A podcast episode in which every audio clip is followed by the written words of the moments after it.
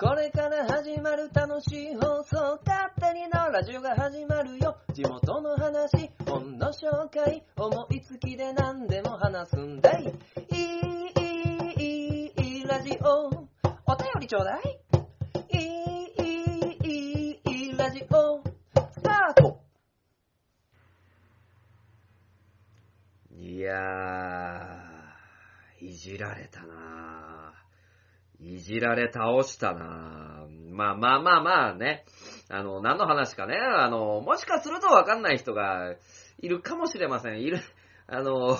わかんない人はね、あの、前回のね、147回聞いていただければわかるんですけども、えー、前回、ね、あの、まあ、ある種ね、あの、僕的にはですよ。僕的には、えー、まあ、個人的なね、あの、爆弾発言みたいなね、あのー、まあ、爆弾発言っていうか、まあ、なんていうのかな、まあ、ちょっとね、あのー、キャッチーなね、キャッチーって言ったらダメだな。まあ、発言をしたんですけども、まあ、そういうね、あの、話をした後にですね、まあ、それこそ、まあ、僕の出ているですね、あのグリーンバーサス書店ボーイのトークデスマッチ、ウィズ・クマーさんね。うん。で、まあ、いじられましたよね。で、えー、その後ね、あの、徳松武史率いるですね、なんであの時カフェのなんであの時放送部の、まあ中でもね、まあこれはね、今いじられたというかね、あの、ええー、話にしてもらいましたけど、その話題の話をしたでしょ？で、えー、まあそこからね、あの、話す人、ね、まあ会う人、会う人はね、あの、話してね、あの、まあおめでとうなんてことをね、言われ倒しましたね。いや、俺僕ね、あの、年の瀬だからね、あの、まあ、落語のね、あの、芝浜っていうのをですね、年も暮れなんで、芝浜、なんていうのをですね、みたいなね、感じでね、あの、芝浜の話をしようかななんて思ってた矢先のですね、芝浜のようにはならなかった。ね。まあ、あの、芝浜知らない人はね、あの、ちょっとね、探してみてください。あの、仕事を休んだ魚屋さんが、あの、芝浜のですね、浜辺を歩いてたら、え30両入ったですね、あの、ズタ袋をですね、見つけて、まあ、それをですね、あの、取り巻く奥さんとのお話ですよね。夢になんねえかな勝手なラジオ第148回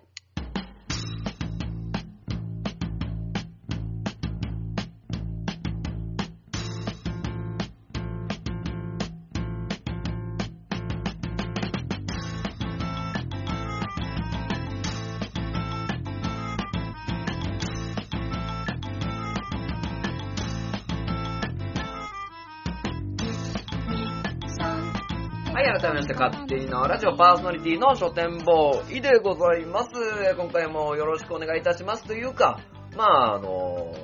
ね、えー今回に関しては、一応今年のね、えーまあ、総決算というか、まあ、今年の振り返りをですね、えー行おうと思っておりますので、よろしくお願いいたしますと。えーいうところでさ、こう、なんだろう、直近法みたいな感じでね、あの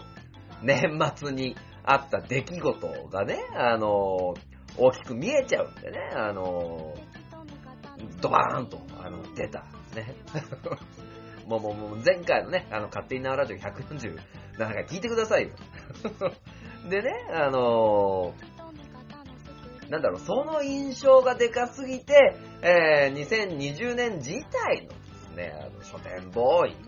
まあ、および千式正宏、まあ、および東海座プロジェクトのですね、えー、活動がですね、見えづらく、えー、なってきたりしておりますが、まあまあ、今回はですね、あの、年も暮れということで、芝浜、違う違う違う違う。えっ、ー、とね、えー、まあ2020年の振り返りをですね、させてもらおうかなと、えー思っております。まあ、ね、今、ちゃんとした言葉では言ってないよ。ちゃんとした言葉で言ってないこともちょっとまあまあお話ししようかなと思っておりますので、えー、よろしくお願いいたします。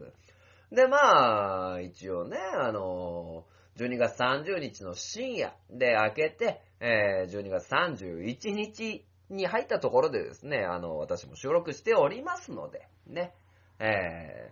ー、まあまあ、あの、一年の経を振り返りながら、まあ多分聞かれるのはですね、年明け、えーだと思うんですよね。さすがに、えー数あるポッドキャストの中で勝手になラジオをね、一番初めに聞く人は、まあそんなにおらんだろうと。ね。しかもな、あんなキャッチーな出来事があった後の勝手なラジオは聞かんだろうということでですね。えーまあまあ、年明けに聞いて、えーくださると思うんですけども、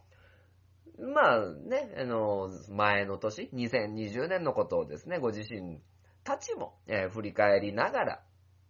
ね、えー2021年何をやっていくかっていうのをですね、えー聞いていただければと、え思います。ねえ、まあ、なんか俺声が疲れてんの大丈夫か？まあまあね、このまま行きましょう。えー、では始めましょう。勝手になラジオ。この番組は愛知県東海市に住みます書店ボーイが勝手にお送りするラジオです。スタートしまーす。下の滑りいいな。生ラジオはい、それでは勝手に縄ラジオ前半でございますと、えー、いうところでですね、あの、2020年の振り返りに入ろうと、えー、思ってるんですけど、僕ね、あの、オープニングでね、あの、話さなきゃいけないことをですね、全然話してなかったのでね、あの、それをちょっとまず伝えます。えー、今回の本、今回もね、あの、ちゃんと本の紹介は、えー、ありまして、ね、いつも、そして今回の本の紹介っていうね、ところをですね、すっ飛ばしちゃったんでね。えーそこをお伝えしようと思います。今回ご紹介させていただく本は、えーコロナ後に生き残る会社、食える仕事、稼げる働き方、えー遠藤勲さんが書かれた本を、えー後半でですね、紹介させていただきますのでですね、あの、よろしくお願いいたします。ね、なので、えーまあ、前半の振り返りのところでは、ちょっとまあコロナ、まあコロナもね、まあ出てくるとは思うんですけど、まあちょっとね、あのそこは、えー置いといた、えー置いといて、まあ活動自体にちょっと、何かな、あのスポット当ててお話ししようと、え思っております。で、今回に関しては、まあ、2020年振り返りっていうことで、えーまあまあ、2020年のね、あの、後半、まあ、先月ですよ。まあまあ、僕に起こったね、あの、キャッチーな出来事がね、あの、ちょっと大きすぎるので、まあそういう意味ではね、あの、自分のこう、スケジュール帳をね、見て、えーそこからピックアップしてね、あの、お話しした方がですね、時系列になっていいんじゃねえかなと、え思いますので、えまあまあ、そのような、え自分のスケジュール帳とですね、あの向き合いながらちょっとお話、えーしていこうと、え思います。じゃあまあ、早速、いきますね。えーえーまずはですね、2020年の1月ですね。まあまあまあまあ、通常通りのその、仕事っていうのは、まあ、スケジュール的にあるんですけども、えー、まずはその活動っていうところに関していくと、今これはまだ、えー、1月に関しては、これ1月がラストだな。えー、まあ、2019年からやってたクラソットさんの、とのコラボイベントで、まあ、クラソットさんに、あの東海市のですね、あのー劇場えー、芸術劇場に、まあ、隣接してるというか、そのテナントの一部としてある、まあ、クロソットさんというですね、あのーカフェとコラボレーションをしまして、で、えー1月11日にそのクラソットさんに伺って、まあまあ、毎週土曜日に、まあ、チラシ配りをしてたっていうのが、まあ、あったんですけど、一応1月の11日で、これが終わっちゃうんですよね。うん。この後のスケジュールを確認しても、なくなってる。2月はなくて3月はあるのか。うん、まあそういうようなね、あのー感じなので、えー1月11日の東海ザプロジェクトでの、えークラソットさんのイベントが、まあ、開始ですね。で、その後、1月の18日に、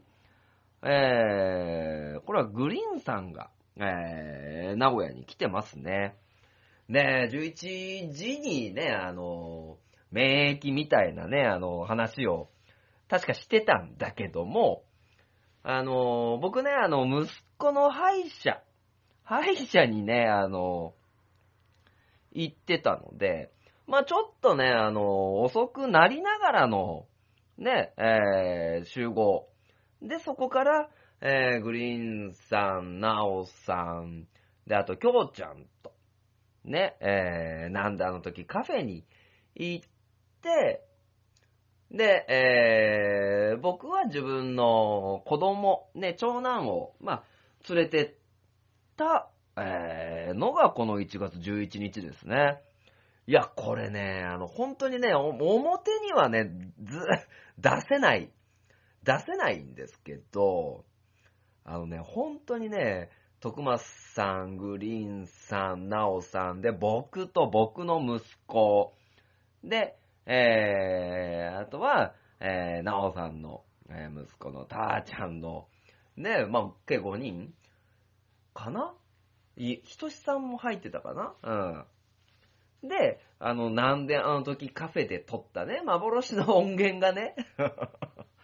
あるはあるんですけど、まあ、これはね、出せないんですよね、表に。で、なんで出せないかっていうと、えー、息子が自分の名前をフルネームで言っちゃってるから出せない。で、それ決して出そうとしても、ちょっとね、微妙になっちゃうんで、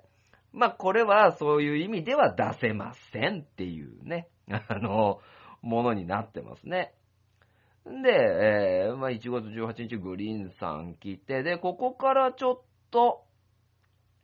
研修がポンポンと入って、で、まあね、あの、僕もキャリアコンサルタントとして、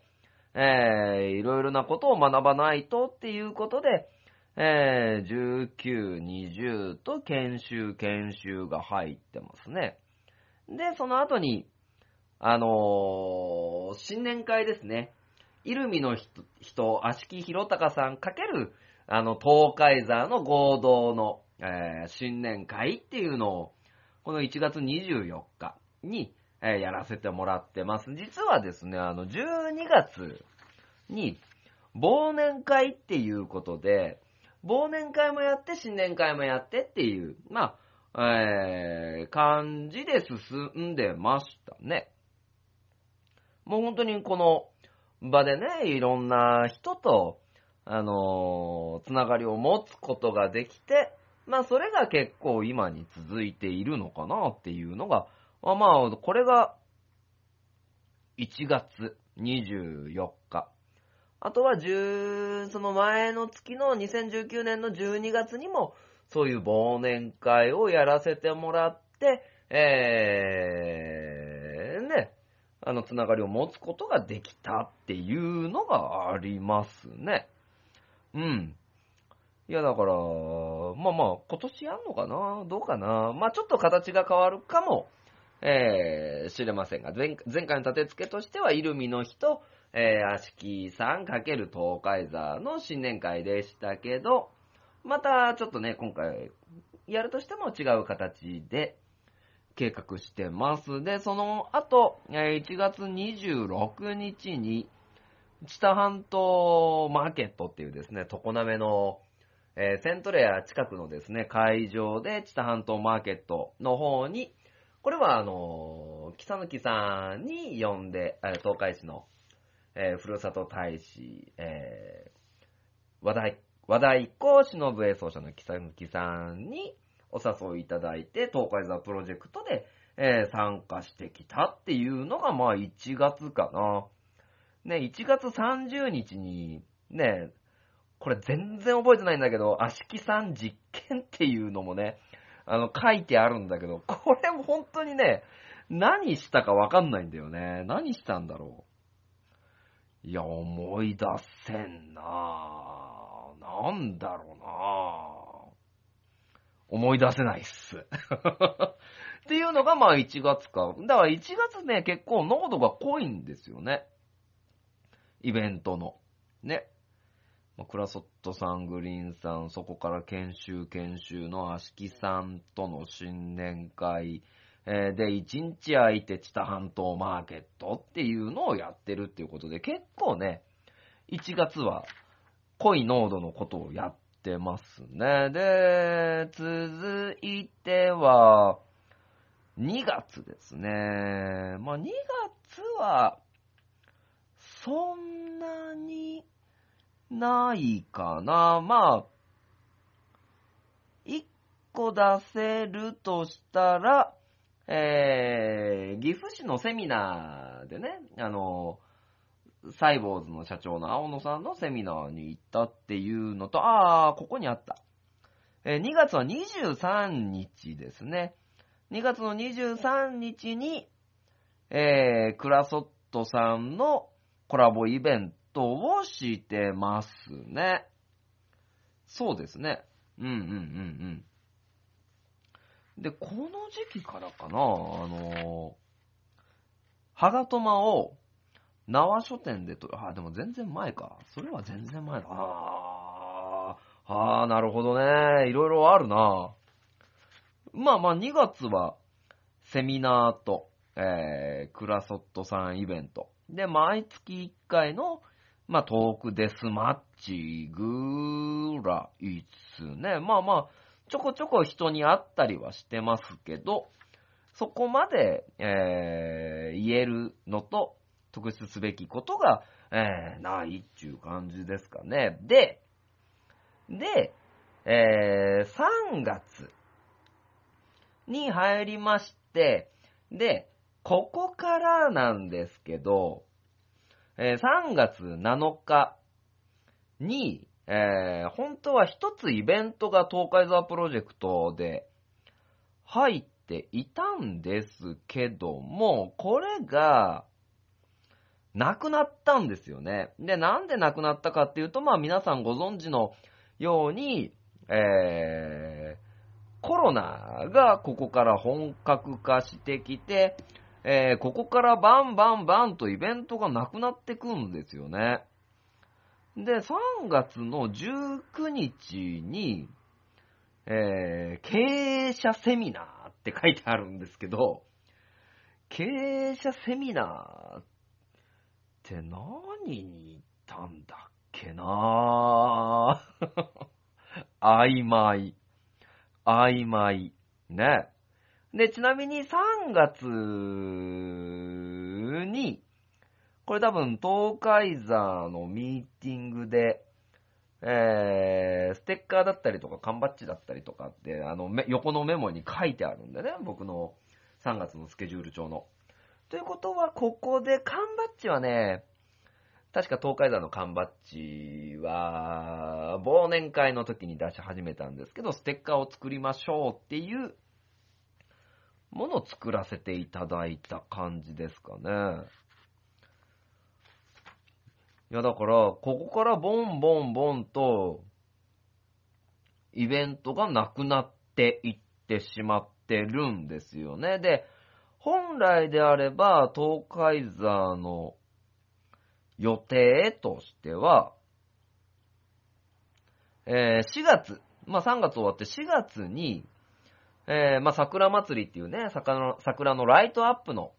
イベントがあったんですけど、これが中止。で、4月の、えー12日ですね。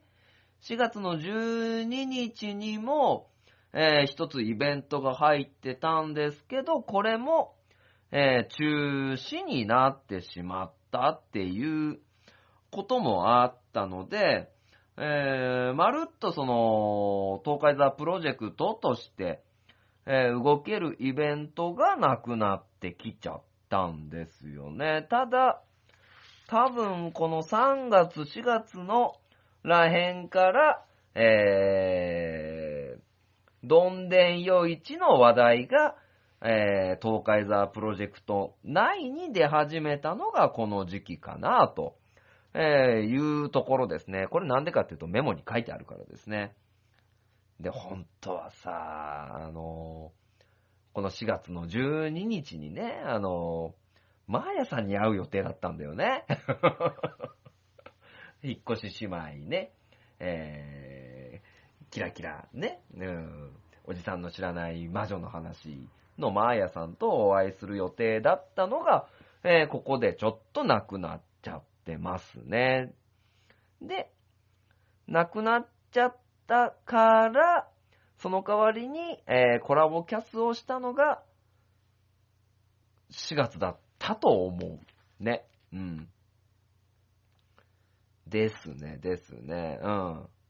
で、えー、4月で、あの、特筆すべきことっていうのが、えー、桜祭りがなくなるっていう情報が、まあまあ3月の、ね、いつかなまあまあいつかはわかんないんですけど、中盤以降ぐらいに、まあ入ったので耳に。じゃあ、その桜祭りがなくなってしまった。ただ、えー、本当はみんな桜見に来たいよね。でも、イベント今打てないよねっていうのもあって、えー、ここで東海市ネットフェスティバルっていうのを、えー、企画させてもらったんですよね。まあ、とある、えー、スタジオを借りて、え東海座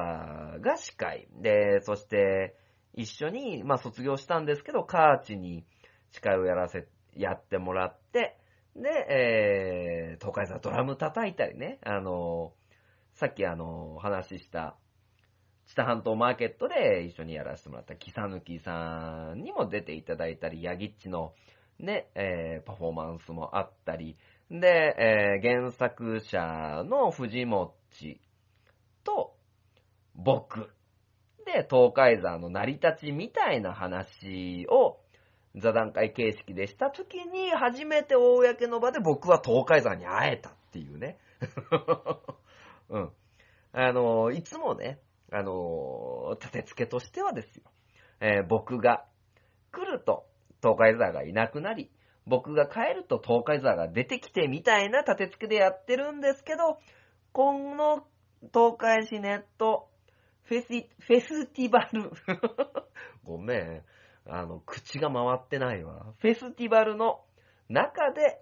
初めて東海座と、えー、書店ボーイ選式が対面したっていうのが、まあ、この東海市ネットフェスティバルですね。で、まあ、本当にね、一つ祭りがなくなってしまったっていうことで、えー、みんなが楽しめるイベントが作れたらなっていうことで、えー、ネット配信で、えー、やらせていただいたっていうのが、まあ、この東海市ネットフェスティバルですね。うん。まあ、このネットフェスティバル返して、そんなことになるなんて、みたいなのが 一個あったんですけどね。うん。で、えー、5月ですね。で、5月に関しては、まあまあ、これ本来であれば5月の頭ぐらいから、えー、まあ、なんだろうな、これ、まあ、か。うん。ちょっとその第1波の緊急事態宣言のさなかだったので、ちょっとどんでん余市がずれ込んだ。ただ、えー、その代わりに、えー、シンボリ君っていうですね、あの、東海市でいろいろやってる、あのー、男性が、まあいて、まあそのシンボリ君を、えー、千式屋敷の何のこれ式に呼ぼうってことで僕と、えー、屋敷さんでそのシンボリ君のところに、えー、行ってきました。で、えー、今ですね、今時百姓っていうことで、え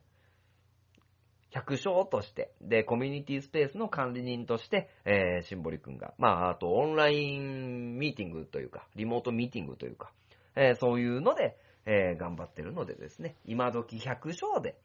えー、シンボリりょうくんやってる、えー、活動を、まあ、聞いていただけたらなと思います。で、一応この段階で僕はあの、キャリアコンサルタントで、えー今やってる活動の面接に行ってるんですね。で、本当にね、ないんだよね。あのコロナの関係もあってね、あの、いろいろなくなってきたんで、まあまあ、なかなかね、こう、お伝えすることがね、なくなっちゃってるね。まあ、この間にこれ式やったり、縄本作ったり、ね、まあ、えーキャリアコンサルタントの仕事のオンライン研修に出たりはしてますね。ほうほうほうほうそれが5月。で、まあ、5月って言ったら、ま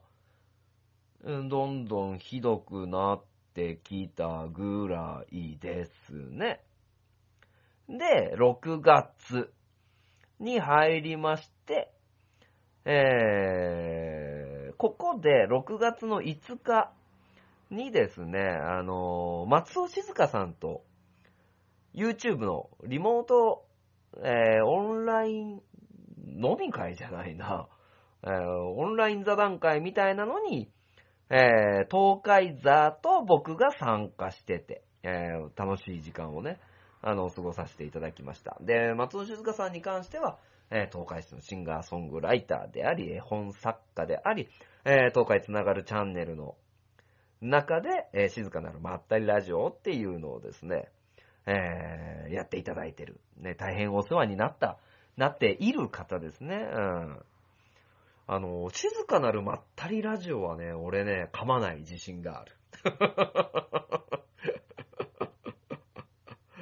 いや、ぜひね、だから東海つながるチャンネルの静かなるまったりラジオ、ラ、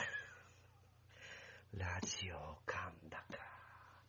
そうか、この年の瀬にラジオを噛んだか。はい。ね。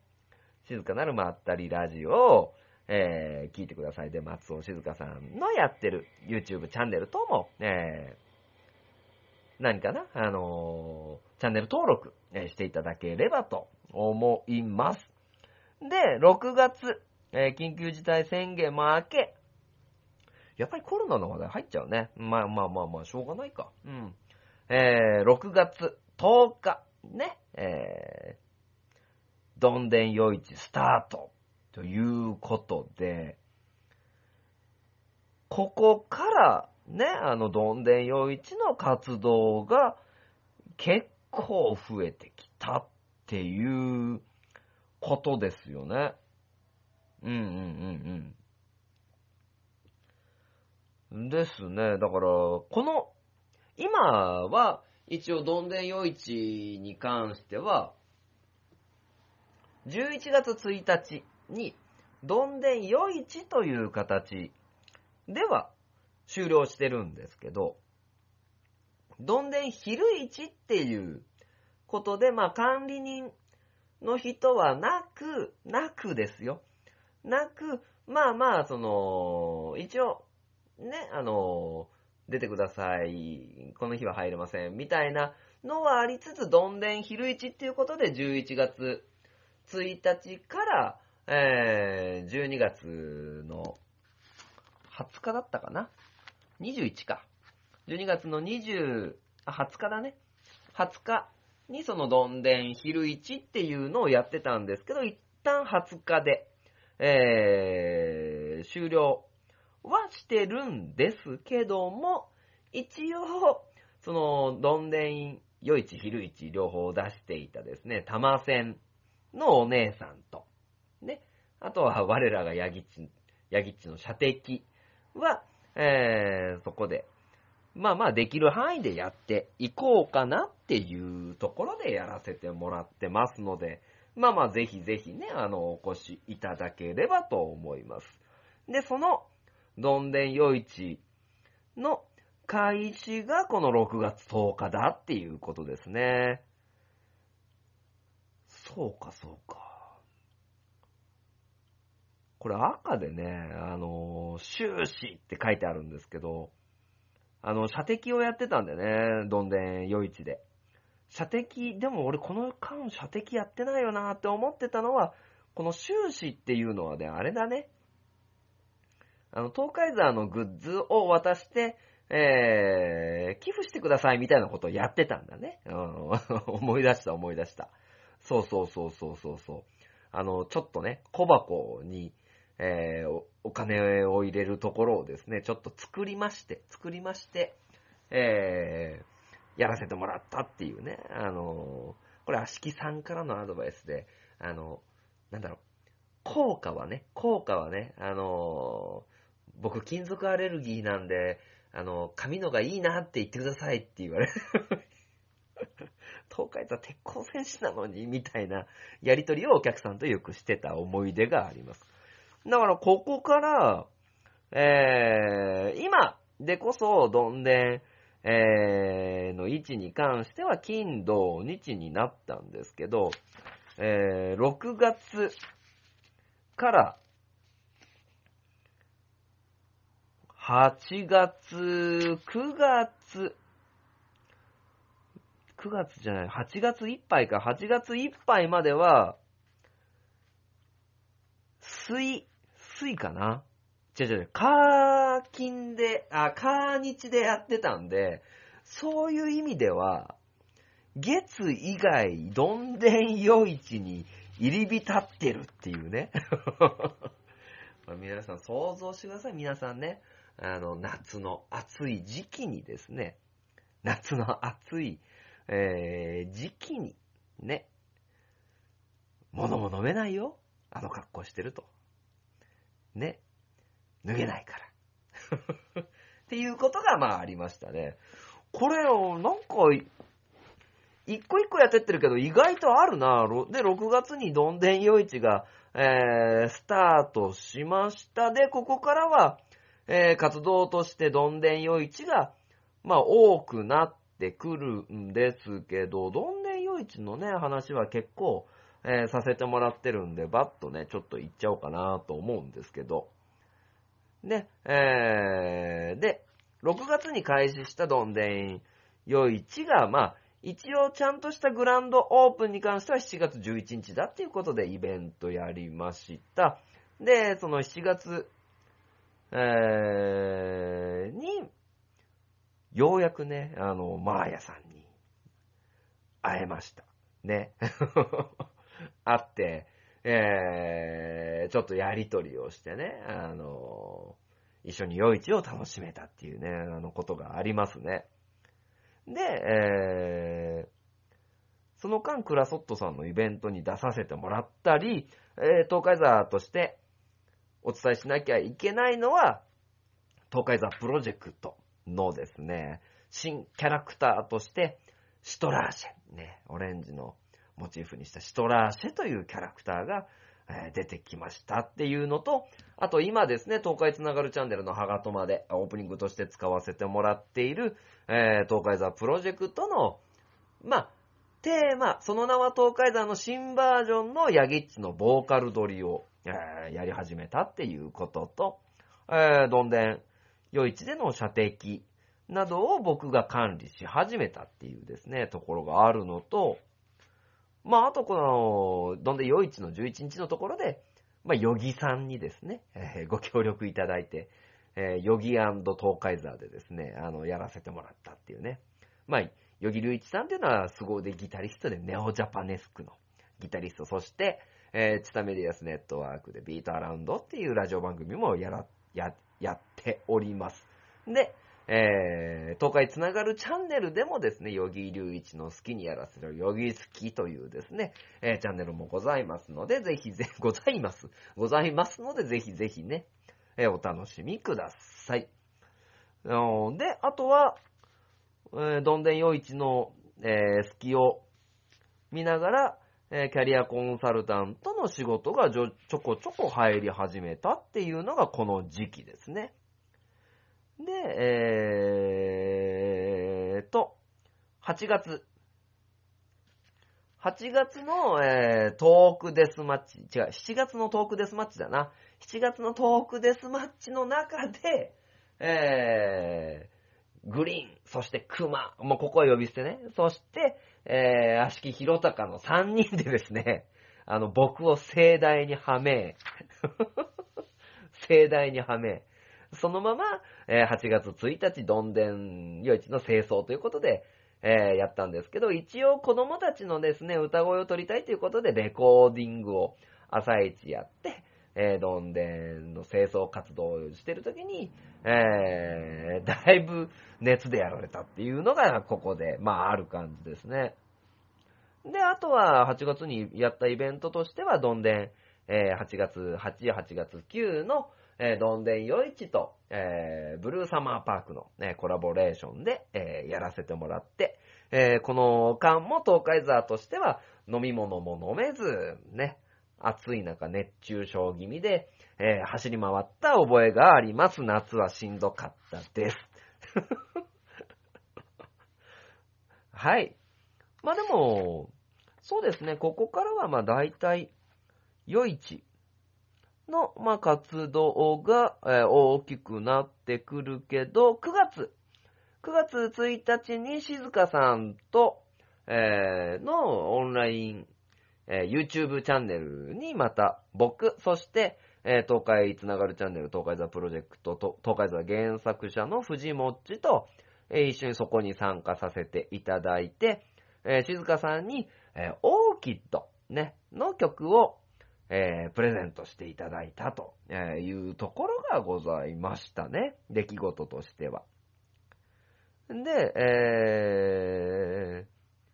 あとは9月の連休に、えーどんでん夜市に東海市のですね、ゆるキャラ、ね、ゆるキャラの、えートマティーヌちゃんが来てくれて、そこでもイベントが見せれたかなというところでございます。はい。で、えー、9月30日に、またですね、あのー、シンボルロー君、ね、今時百姓、そして、えー、空き家のね、古民家の、えーコミュニティスペースのシンボリ君のオンラインイベントに一応キャリアコンサルタントとして出させていただいたっていうのがこの9月30日。で、この間ずーっと、えー、どんでん夜市と通常の仕事とキャリアコンサルタントの仕事がいろいろ並列してきてます。で、えー、これね、どんでん夜市に関してはですね、あのー、なんだろう、本当にですね、あのーやり始めたタイミングっていうのが、まあよく、良かったのと、あとは、屋外だとね、いうのがあったので、これね、本当はですね、あのいろんな、なんだろう、キャラク、ローカルキャラクターだったりとか、イベント、行だったりっていうのも、えーほぼなくなってるはずなんですけど、これ今振り返るとね、10月ですけど、2020年が一番東海座稼働してるね。いや、本当にね、あの、ちょっと話、あの、月の予定からはずれますけど、今までね、東海座ってこう、呼ばれた、えーイベントに行くだったりとか、えー自主イベントはもうほとんどなくて、呼ばれたところに行く。えーで、足木さんが来て新年会、忘年会みたいなところに行くっていうのがあったぐらいなので、稼働としてはね、あの、月1とか、多くて月2。まあ、クラソットさんがそこに入ってたんで、月3、いやでも2かな。2ぐらいの活動だったのが、えーこのどんでん夜市が始まってから結構露出が増えて、えー、週2 になってるので、あ、なんだろう、ここの方が増え始めるか、みたいなのがちょっとありますね。ありますね。で、一つここで、9月から僕はオンライン講座にちょっと出ているっていうことがあります。で、えーそうだ、一個言い忘れてたわ。えー一個言い忘れてたのは、東海座プロジェクトとしてですね、あの、土地のキットさんっていうですね、栃木の、えーローカルヒーローの方の声かけで始まったローカルヒーローネタリレーっていうですね、あのーリレー形式の、まあ、バトンでね、あの動画を作るっていうイベントに東海座出させて、えーいただきましたので、まあ、そのローカルヒーローネタリレーっていうのもですね、あの見ていただけたらなと、えー、思いますね。これ、結構喋ってんね。意外と、意外とやってるんだね。で、えー、10月、10月は、それぐらいかな。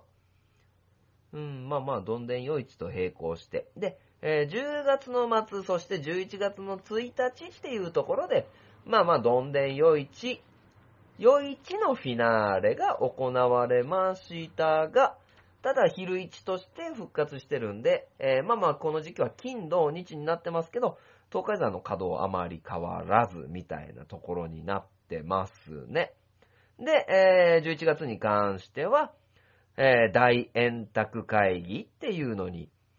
まあ、東海座、えー出させて、えー司会としてね、あの、出させていただきまして、これは毎回ですね、勝手に縄ラジオだったりとか、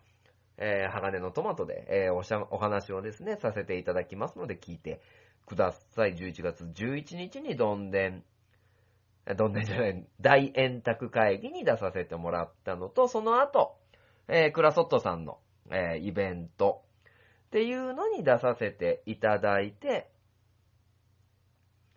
で、えーそのイベントも、えー好評で終わったっていうところで、えー東海座というか、えー僕のですね、えー重い話が、ここで一応終止符になるのかなと、えーいうところですね。まあ、11月22日に、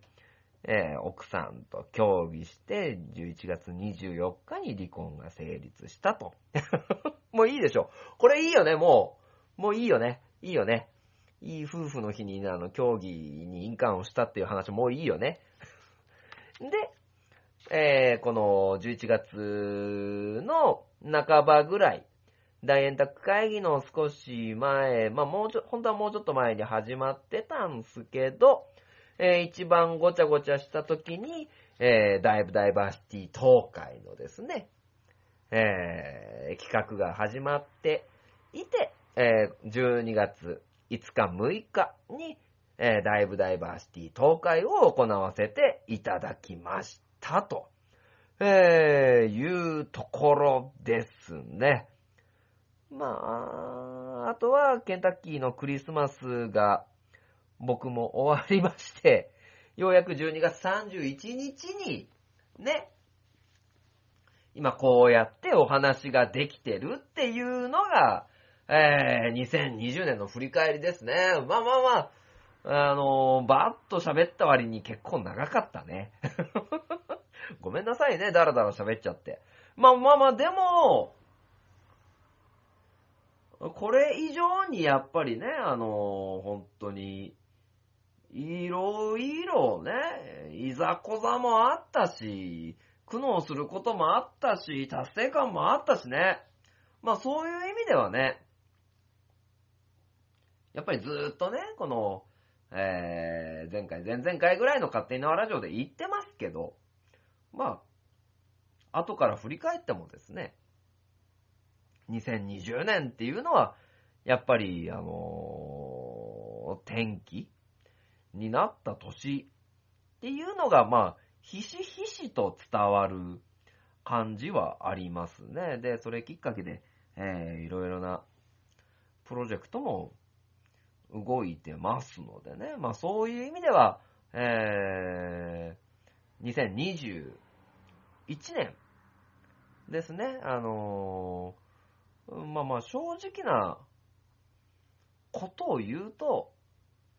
えー、キャリコンの仕事で収入だったりとか、この、ね、今やってる取り組みっていうので、えー動いていきたいっていうのもあるので、だんだんだんだん比率をですね、えー変えていきたいなっていうのもあるので、まあ2021年、まあ、えー、どんでんから派生したダイダイバーシティ東海の取り組みに関してはまだまだ、えーこれから、えー動いていってっていう部分もあるんですけど、まあ、しっかりね、あの、スキルとして、えーキャリアコンサルタントが、やはり今一番近いっていうのもあるので、そういう意味では、なんだろうな、しっかり、それを収益化していくっていうことも動いていかないといけないし、本当に、えーこの2020年が始まって、えー新年会を経て、えーどんでん夜市を経て、まあ、ね、ライブダイバーシティ東海に出てくださ、出てもらった、えーストリートシンガーの人、BMX の人、ダンスの人、スケボーの人、えーそういった、えー様々な人たちと多く、ね、あの、関わりができて、えー来ているし、東海座プロジェクト内でも、藤もっち、ヤギっち、ね、あとは、えー、巻き巻きとですね、いろんな、えーことをまた考えていかないといけないっていうのもあるので、そういう意味では、ね、あのー僕の中の状況が変わってることもあるし、えーまあ、少なからず注目されているっていうこともあるので、今のペースをですね、崩さずにですね、あのー2020年に負けないぐらい2021年を充実ね、えーさせて、で、えーちゃんと実利を作れるようなね、あのー状況にしないといけないなと、2021年は思っておりますので、またね、あの、この勝手に縄ラジオで、2021年の報告をしたときに、今の倍ぐらいの話がね、これ長えよって言われるかもしんないけど、長えよって言われるかもしんないけど、今の倍ぐらいの話をね、あのーしていかないとなと思っておりますのでね、えーまあまあ、なんだろうな、えー頑張っていかないといけねえな。やっぱり芝浜に引っ張られるな。年の瀬だからかな。はい。ということで、えー2020年の振り返りでした。では、後半へ続きます。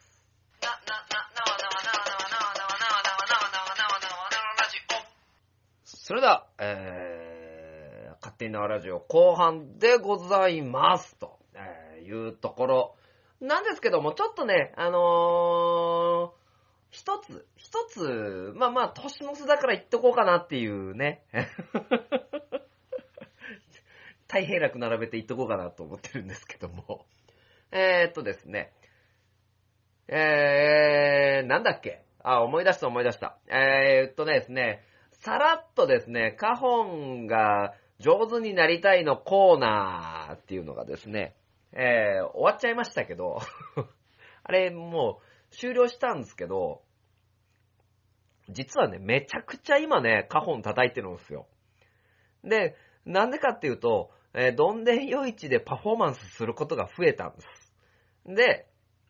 これね、いい実体験になったんですけど、やっぱりね、こう、収録の現場で、えーマイク向けてカホン叩くよりも、人にた、人に向けてやる方が、やっぱりね、上手になると思う。そういう意味ではですね、カホン上手になったかもしらん。っていうことで今回の本でございます。つながりがないね。大丈夫かね？えー今回紹介させていただく本は、えーコロナ後に生き残る会社、食える仕事、稼ぎ、稼げる働き方、遠藤勲さんの、えー本を、えーご紹介させていただきます。まあまあまあまあ、ビジネス書で、なんですよね。ビジネス書で、えー基本的には、僕もね、最近はあんまり見ないタイプの、えー本なんですけども、まあ、えー1ページ、2ページ、さらっと読んでみて、引っかかる、まあ、ところが僕の中であったので、えー今回ね、まあ、コロナのね、ことも、まあ、2020年を振り返るにあたって、えーお話しする必要があるのかなと、えー思ったので、まあ、この本を題材にですね、あの、お話、えーさせていただこうと思います。本当は、あの、初めにね、あの、この、流れとしては、この、本の紹介を先に、まあやれればよかったのかなとも、えー思ったんですけども、まあ皆さんね、あの本当にご存知の通り、まあコロナウイルスね、感染症っていうのが、えーものすごく叫ばれていて、えーそれによって、えーこれまで、ね、普通だったものが普通にできなくなった。ね、自粛だったり、え会社に行かないだったり、ね、で、まあ、オンラインだったり、ね、リモートだったり、で、そういうところで、えー極力人に会うことなく、ね、えー生活を余儀なくされるっていうことがこの2020年にね、まあ起こりまして、で、その上で、じゃあ、当然この産業界っていうところにはもうコロナというものがあって大打撃を与えられてるっていうね、あの、ところはもう間違いない事実、えーではあると思いますので、まあ、それ、その状況下において、えー何をしていかないといけないのかっていうのが書かれたのが、この本。コロナ後の生き残る会社、食える仕事、稼げる働き方っていう本で、えーございます。で、まあ、一応、形として、えーまあ、会社として何をしていくべきか。で、えー企業人として何をしていくべきか。で、えー最後に稼げる働き方とあるので、えーどのように、え働いていかないといけないかっていうヒントがですね、あの、まんべんなく書かれている本なので、えこれからですね、あの、こういう、えマインド、マインドって言うと言い方あれだね、あの、気持ちを持って、えー働いていかないと、これから、ね、えーコロナによってどんどん大きくなった波に飲まれて、ね、えーなんていうのかな、えー自分たちの生活っていうものが脅かされるから、えー対処しとこうねっていうのがこのコロナ後のっていう、えー本の紹介になってます。で、えーまあ、一応ここに書かれてる本っていうのは、えーまあ前々から言われてたことだと思うんですよね。えーいかに効率化するか。えーいかに成果主義でやっていくか。成果を出すためにどうするか。ええープロとしての仕事ってなんだ。で、そういうね、今、まあ世の中ではね、あの終身雇用が、まあなくなった。え会社になかなかしがみつけれるっていう、ね、時代じゃなくなったよって言われてるので、えーどちらかというと、えー会社頼りで動くのではなくて、えー個人として、え生きるためのスキルを身につけていきましょうよ。そのための、え必要な要素はここですよっていうのが、え書かれた本で、え書かれている内容であるので、まあ十分参考に、まあできると思うんですよね。で、まあ会社単位、個人単位、で、個人の働き方単位っていうことで、ね、分類されて、えー書かれているんですけども、えー実際問題は、そうですね、コロナがあってもなくても、こういうことは言われてたんだよなっていうのが結構僕の印象ではある。ただ、えーコロナがあって加速したものっていうのは、えーより多くなっているっていう現状が、えー出てきている。で、とある方とね、あの、お話しさせてもらっていて、まあ、さっきね、前半で、えーお話ししたセミナーの中の一種だ、一種ではあったんですけど、まあ、もともとね、あの、働き方改革っていう、まあ、ことが政府によって言われていて、まあ、その中でね、あの、正直おまけ程度について、ついていたね、あの、副業だったりとか、あとは、リモートワークの項目、特にリモートワークの項目は、このコロナの環境下というところで、予定の倍以上のスピードで、ね、あの、進めれることができている状況。っていうのが、えー一応この中にあって、で、なんだろうな、非常に言い方は難しいんですけど、まあ、終身雇用終わるよ。いつあなたたちの土台がなくなってもおかしくないよ。じゃあ、そういう状況になった時にどうやって食べていくの考えないといけないよねっていうのが、えー、書かれている本なんですけども、これはね、あのー、まあ、嘘でも何でもなくっていう言い方をすると難しいんですけど、えー、僕の例に、僕の例にというか僕を取り巻く環境に対して当てはめてみると、どんでんよいちっていうね、まあ、今回何回も出したキーワードなんですけど、あれは正直なところ、コロナ禍だったから目立った部分も多少ったんですね。というのも、えー、振り返ってみると、これ、もしコロナがなかったとしたら、えー、ナイトマーケットとして、えー、屋台が出て、えー、イベントスペースがあってっていう環境で、え、終わっちゃう部分はあったんですよね。まあ当然、あの、裏というか、あの、そこからの進行表はできてましたよ。でも、えー、このコロナ禍の状況の中で、どんでん夜市を、特に屋外で、で、えー、なおかつ今、どんでん夜市の会場って実は、まあ、道路として指定されているところなので、そういったところを今後使ってイベントをしていきましょうっていう話があった、すぐどんでん夜市が開催されてるので、えー、注目度が高かったんですね。で、いろんな東海市の関係者だけではなくて、東海市外の、えー、特に市の関係者の方等々が、そのどんでん夜市を参考に見に来てくれたっていうことがあって、で、当然そうですよね。まあ、GoTo キャンペーンがそうなように、えー、経済を止めるわけにはいかない。じゃあ、えー、やって成立する方法で、えー、少なくとも何かをしないといけないっていうのはですね、あの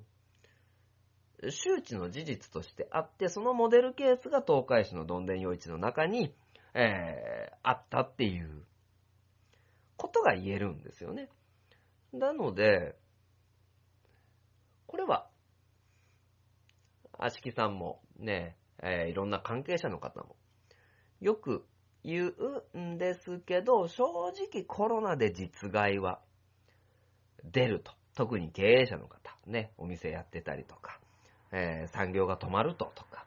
えー、人がお金を払わなくなると。払わなくなるっていうのは、その、消費をしなくなるとって意味ですよ。消費をしなくなると、当然のことながら利益は減るんだけども、このコロナ環境下で、えー、できることを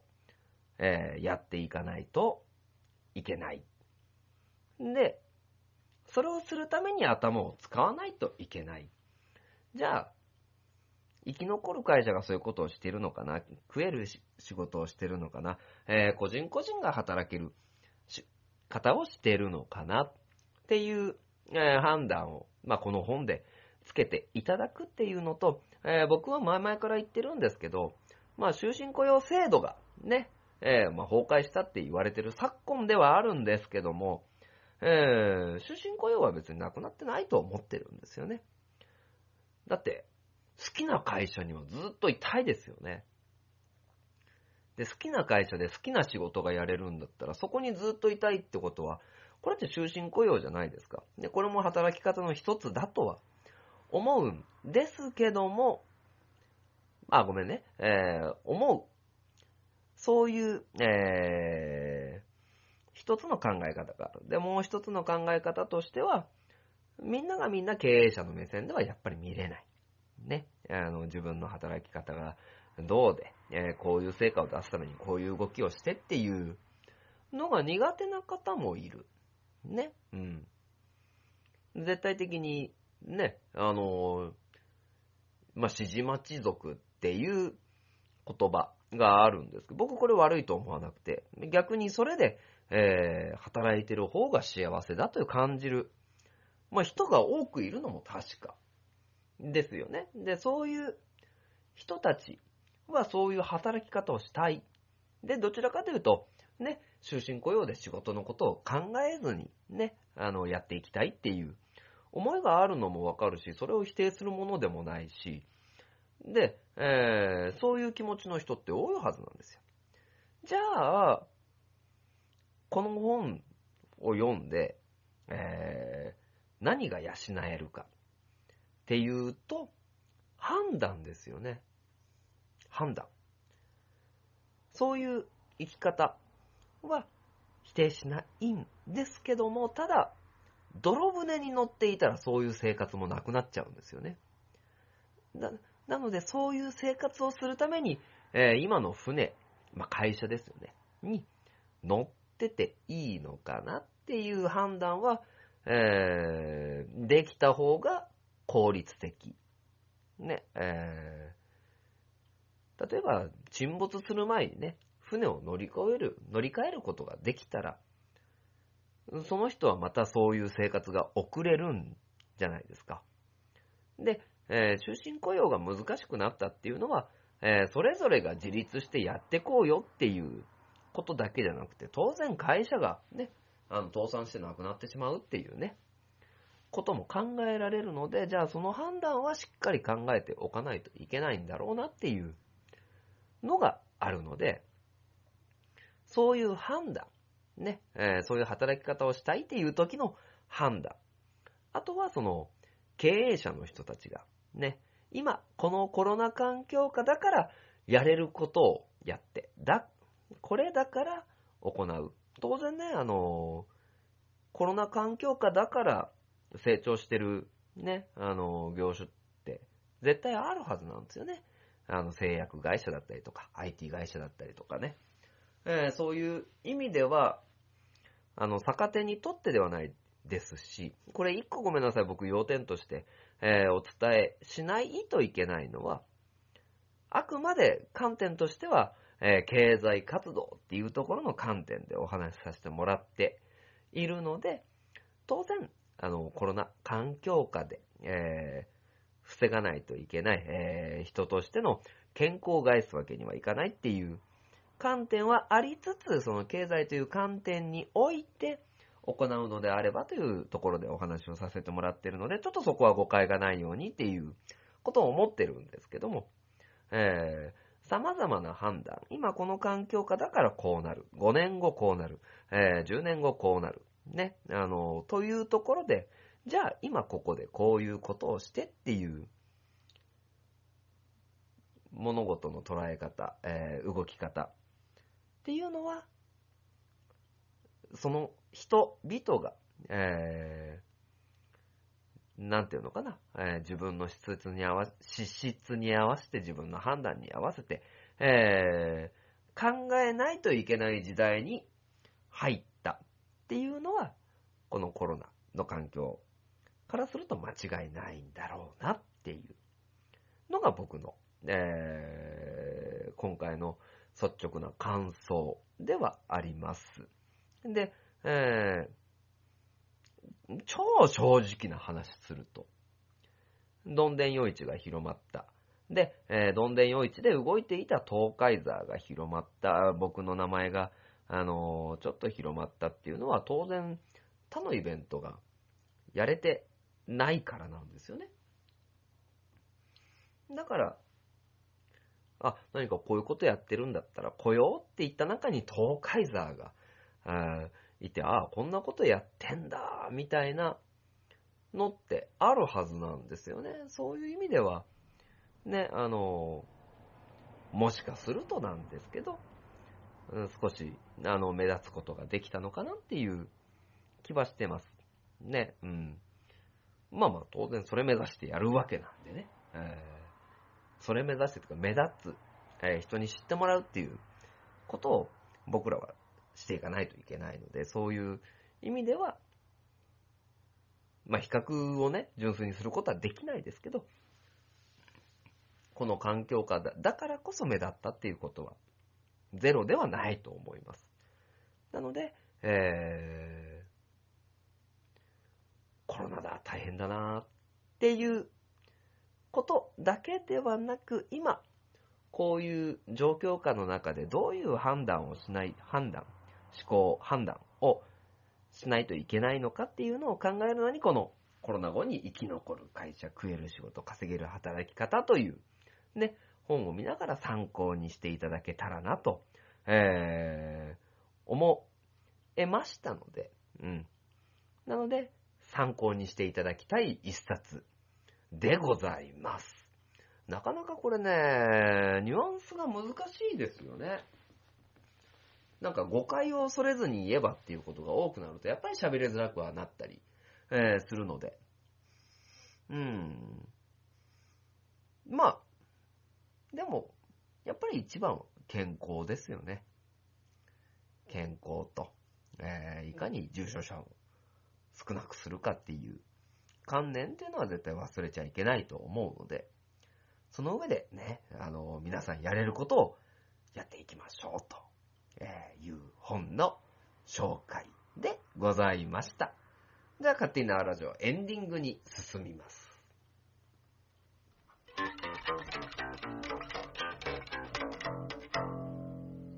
勝手に縄ラジオ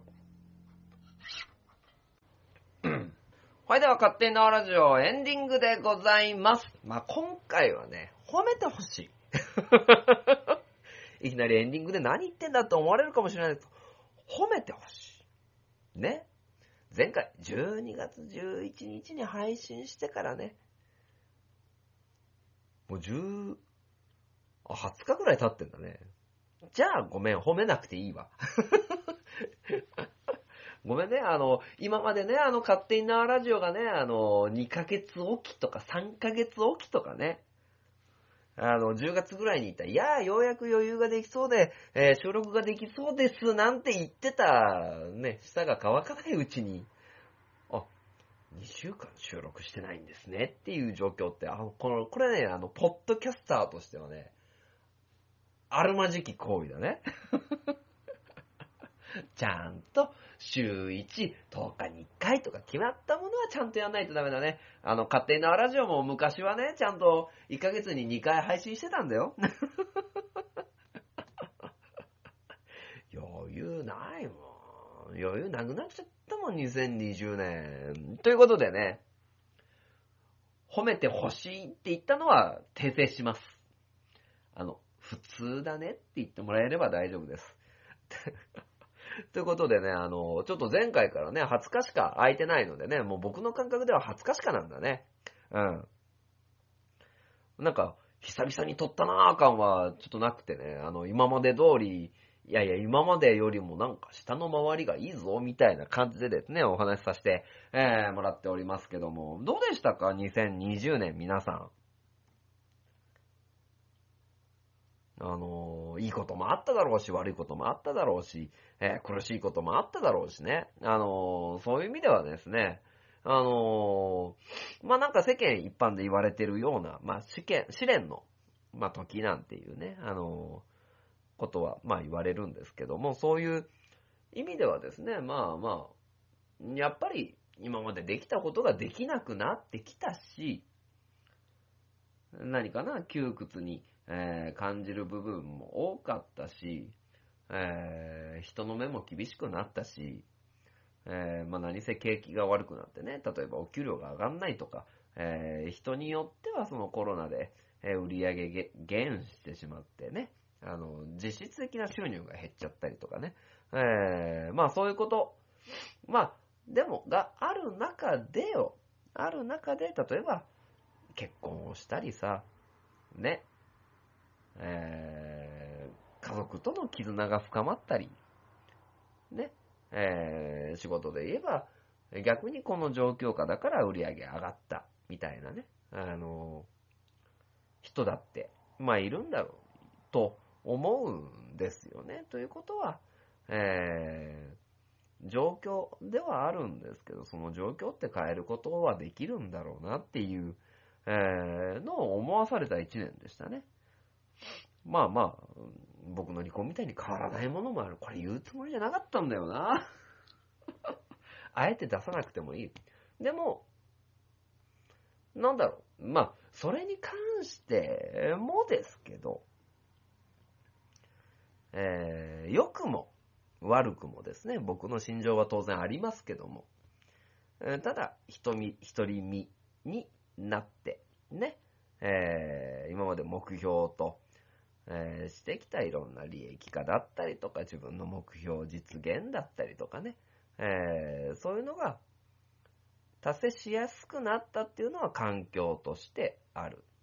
まあ、その分ね、あの、本当に元奥さんに、えーいろんなものを背負わせてしまっているかもしれないんで、早めになんとかしてね、そういう恩返しができればとは思っていますけど、うんと、現実的には動きやすくなった。それはそうですよね。えー、無理に家に帰る必要がなくなったとか、えーそういうことはある。うん。ただ、やっぱり子供に会えないのは寂しいとか、えーまあまあいろんなこう、ものをね、複合しながら、まあ、書店ボーイ、ないし千式正宏っていう人間がね、今出来上がって、えーいるので、まあ、コロナ離婚ってことにしときますか。まあ、あのうん当然複雑な心境ではあるんですけども、ただ、ね、あの、できるだけ、えー前向きに捉えて、で、えーいち早く、今より良い状況を作って、えーいかないとなっていうのは、どの時代でも、どの時でも、どんな状況下でも同じ、えーだと思います。で、自分がどうやったら本当に幸せになれるのかっていうことを考えていくのが人間だと思うので、まあそういう意味では、ね、えー今の状況下で一番幸せになれることを考えてね、あの2021年もやっていけたらなと、えー本当に思ってますんでね。あのーみんな頑張ろう。ね。頑張りましょう。ね。頑張ってれば絶対いいことあるんですよ。ね。最後自分に問いかけてみたいなね、あの感じにもなってますけど、あのね、やっぱり人と人とのつながりっていうのは、ね、あの、実際会うだけじゃなくて、えーいろんなことでつながれると思いますので、ね、誰か僕とね、あの、つながってください。僕と契約して、書店ボーイになってよ。閉まらないな、2020年のラスト勝手に縄ラジオ。ね、ちょっとね、で、仕事、もう俺、俺別にね、明日も1月1日も仕事だからいいんですけど、明日も一回収録しようかしら。2020年ラストにはしねえぞ、みたいな。まあそんな、あのー不効率、非効率なことはしませんが、あのー残りの、もしね、もしですよ、2020年度中に聞かれた方は、良いお年を。ね、2021年に聞いた方は、あの、まあ、僕を反面教師にしていただいてね、あの、より良い年にしていただけたらと思います。ね、ごめんなさいね、いつもエンディングは取り留めのない話、取り留めのない話になっちゃってね。はい、ということで、まあ、あまり取り留めのない話を、えー、していてもね、しょうがないのでね。酒でも飲んでね。あの、お、お、お、お、おっとっとっと、あいい、しばらく、ね、みたいな感じでね、飲んでいいの？俺酔っちゃうよみたいなね、ごめんなさい。芝浜つながりでね、やっちゃって、ごめんなさいね。まあ僕その酒飲まないんですけどね。また、目になるといけねえ。とか言いたいからね。ということで、えー、締めますよ。もう締めますね。えー、勝手なラジオ。この番組は愛知県東海市に住みます書店ボーイが勝手にお送りしたラジオでした。2020年、ありがとうございました。また2021年もよろしくお願いいたします。ありがとうございました。い味がするね。みずみずしい。